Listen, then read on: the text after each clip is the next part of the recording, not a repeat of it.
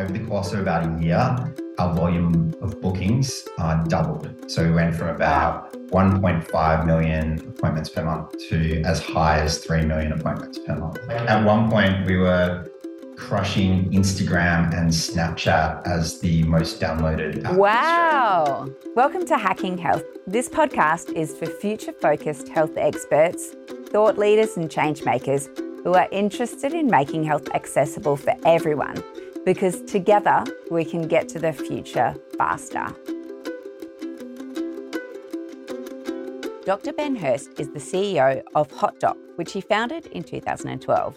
Ben is a doctor turned writer turned startup founder. His career has included Geelong intern, Warrnambool ED resident, Port Phillip prison psychiatrist, New York novelist, and now CEO of HotDoc, a Melbourne based health tech company.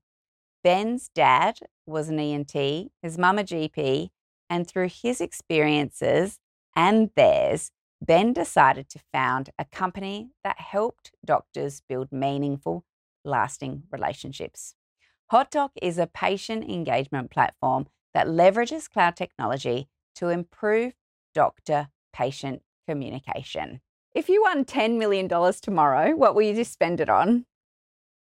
Is it if I, if I won it personally or Yes. if the business had it? Well, if you won it Um, personally, you might even apply it to the business.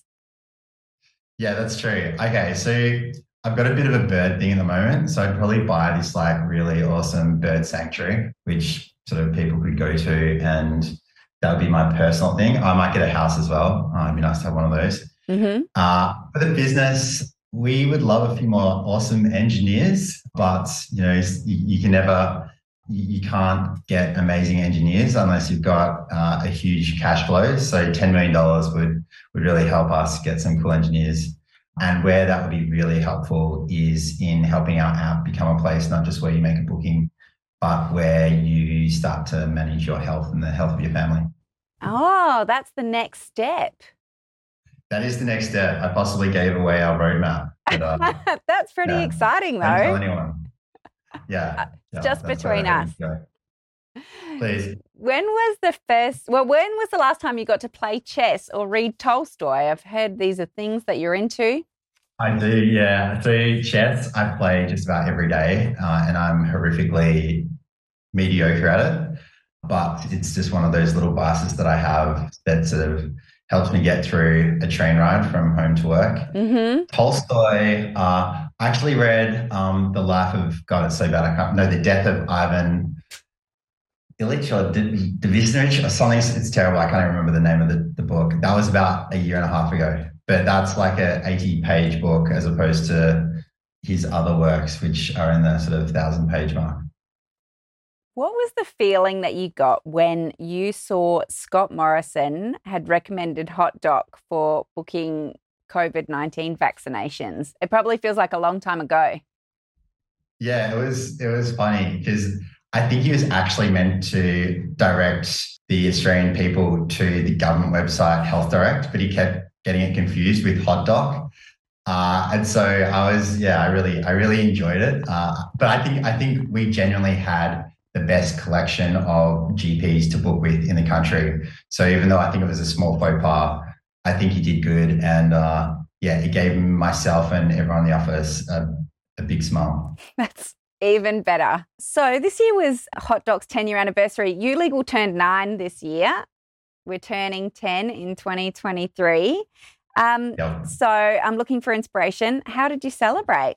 Uh, we actually had a uh, disco themed celebration, and I turned up in a rainbow hippie. Uh, I forget what you call it. It's not like a like it's it's like that. A, it's like a rain jacket which you just like put on. It doesn't have arms, but anyway, that's that's yeah yeah. Anyway, it was awful, but the, the costume was awful. But the, we had an awesome time, and yeah, I that's that's what we did. So you are a, an entrepreneur, but also a doctor. Hmm. So what do you think? Like, what is your favorite productivity hack for entrepreneurs because entrepreneurs are always looking for hacks. Yeah. This is like, this is such an obvious hack that I don't even know if it can be called a hack, but it's, it's building relationships with your colleagues. So I used to like be an intern in Geelong Hospital, and the most dreaded thing you could do was go down to the radiology department with a request form because they often, you know, knew a lot more about medicine and they would kind of snidely turn you back. And I realized if only I was smart enough to have, on the first day bought them a coffee, I would have had like really collegial conversations. They probably would have accepted it. The same thing holds true at Hot Doc. The the better mates you are with your colleagues, the, the easier everything is. The coffee hack is actually really cheap as well. Like people Yeah, $3. absolutely But- love it. But Yeah. it's a good it's a good investment all round. It is. It's it is worth it every day. If you can if you can make coffee, tea for your peers, like just go for it.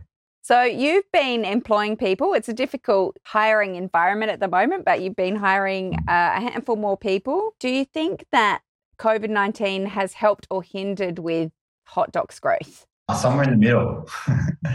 uh, so we had to like we basically had to tear up our product roadmap uh, when COVID announced itself.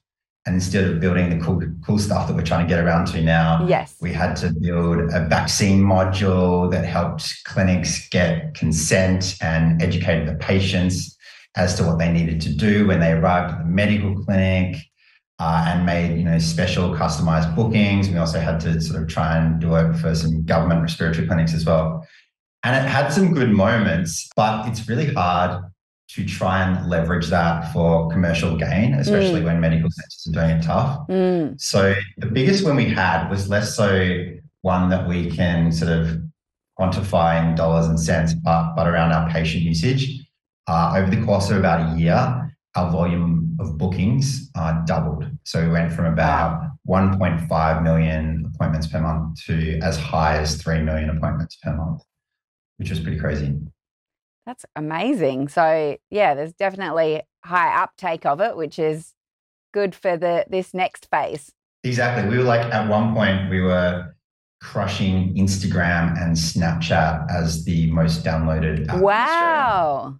Yeah, felt pretty good about that. And the familiarity, I think, is really important with your product that people feel comfortable to to use it. There's there's competitors of yours that I have personally had terrible experiences with through my own GPs, and just yeah, always find the ease of use of Hot Doc a lot better, and think that yeah, clinics should should know that, like what their what their patients think about the the technology that they use is is really important.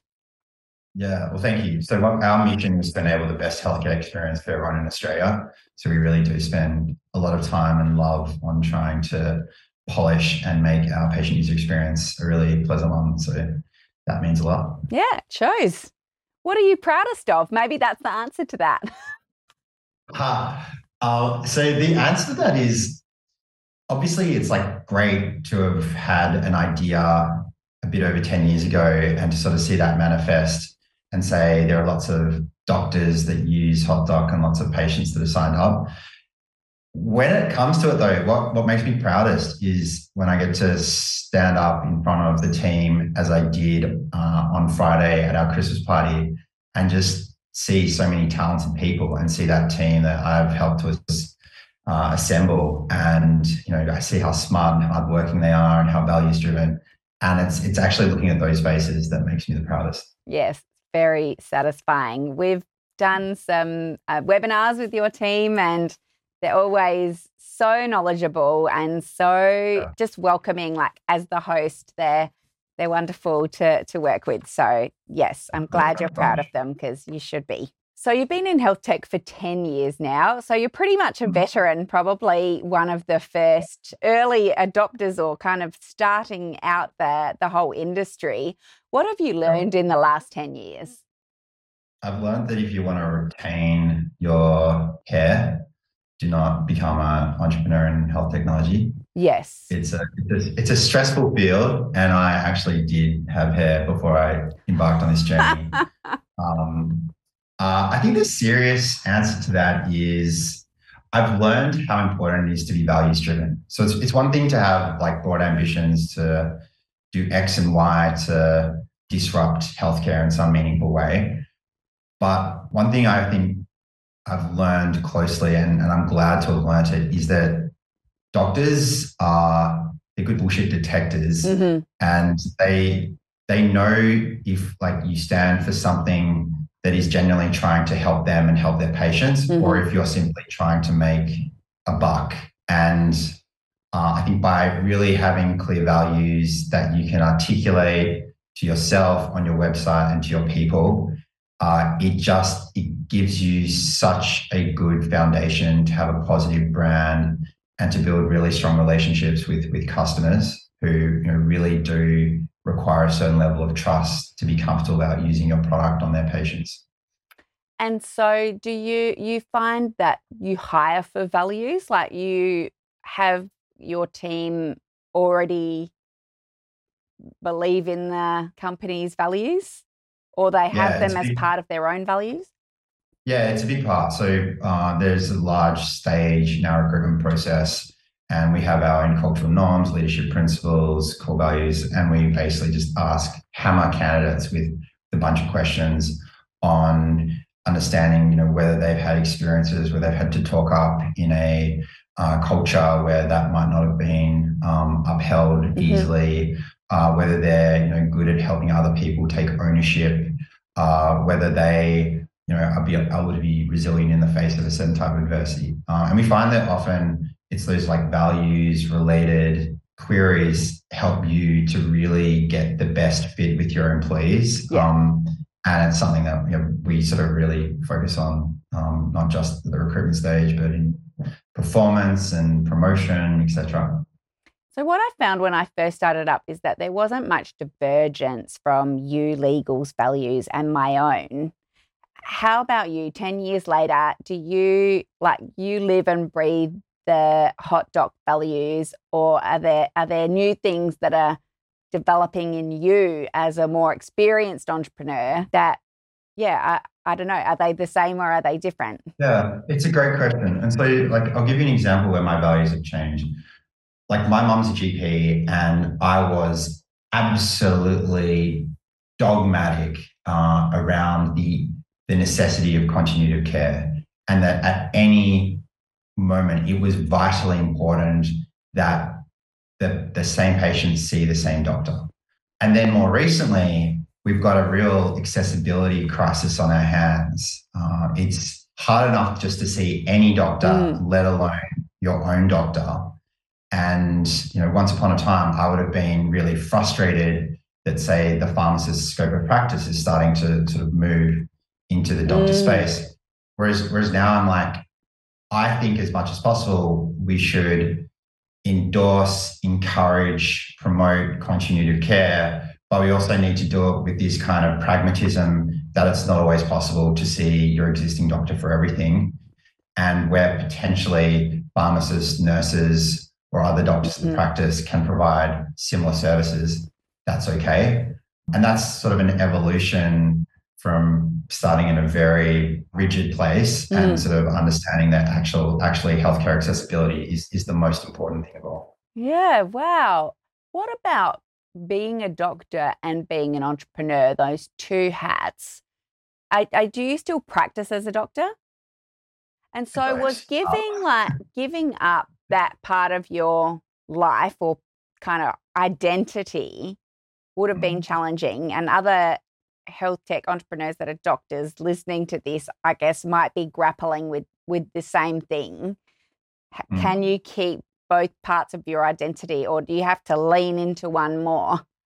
Like how? Yeah. how I don't think I explained that question very well. I just sort of no, thought. No, I, I, think I, I understand the, the tenor of the question. Uh, how do you kind of combine these two extremely disparate uh, vocations? Especially when um, you spend so long with the vision mm. of being a doctor and working towards it? I think that, like, my own personal story is that I never truly loved being a medical student, uh, nor did I love being a doctor. There's sort of something about this, you know, one-to-one interaction mm-hmm. that I did find a bit constraining. And, and Mm. there's, there, there's so much to remember. And, you know, I'm much more of a conceptual thinker than a, a rote thinker.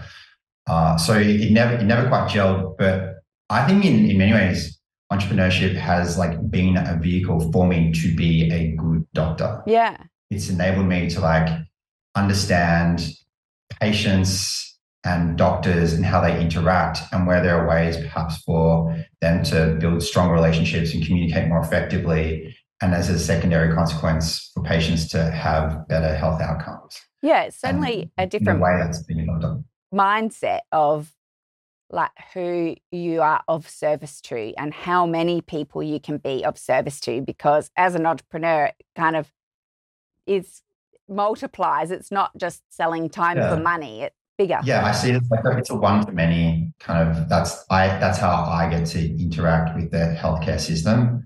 I'm not an epidemiologist but i get to sort of you know work with my team and leverage maybe my understanding of, of, of healthcare with their understanding of building helpful tools Mm, and um, use that to to get positive experiences and outcomes for patients and doctors yeah awesome what's the one piece of advice you would give a health tech startup Uh, I guess it depends on their where they are at.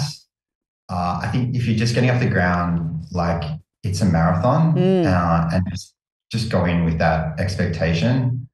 Ten years later, I'm still Ben. I'm still living out of a rental. I'm still kind of just you know trying my best to to navigate you know where this company can go, and you know it's taken a lot of uh, resilience and endurance to sort of get to this place because every time you know when you go from one person to five people to 10 people to 20 people to 50 to 100 you have to kind of reinvent yourself like the, Mm. the skills that made you successful at that earlier time and not as relevant you know, when the when the company is matured beyond a certain stage i think so that would be my just like have that have that expectation and also the the other thing i'd say is just like you've got to be, especially in the early years, just obsessive. Mm, Like it, it just, it's it's really hard, and there are so many kind of barriers and people who just don't share your enthusiasm that you, just need to be so excited that it doesn't matter what barriers people present,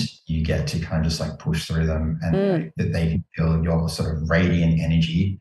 Um, but if you're only somewhat excited about your idea, um, or you're not really in it for the idea, more for just like making a lot of money, mm. you, you could be up against it. That is such great advice. What do you think the most important lesson you've learned so far in your career is? I think for me, it's to know thyself. Like when I've been really happy in my career, it's been because I've been able to sort of take science and first principles and combine it with creativity. hmm And when I haven't been so happy, even as recently as like six to 12 months ago, I've been sort of a little bit too much over here, um, too much in the kind of the process side of things. And I mean, these are obvious things, but it's like when you're not thriving and happy and loving your job, like people see it, they Mm. feel it. Mm, And so it's like start with yourself before you sort of focus on how to, you know, do other things and, and be a leader for other people. yeah, I've been thinking about how running a business and being a leader are actually two quite different skills. Uh, so. and as a technician, which I was as well when I started my business, I don't think I appreciated that. I thought it was one and the same and you could just all wrap it up with a bow and learn it. But, you know, it's a all encompassing, as you say, for, Yeah, for a long time when you start out.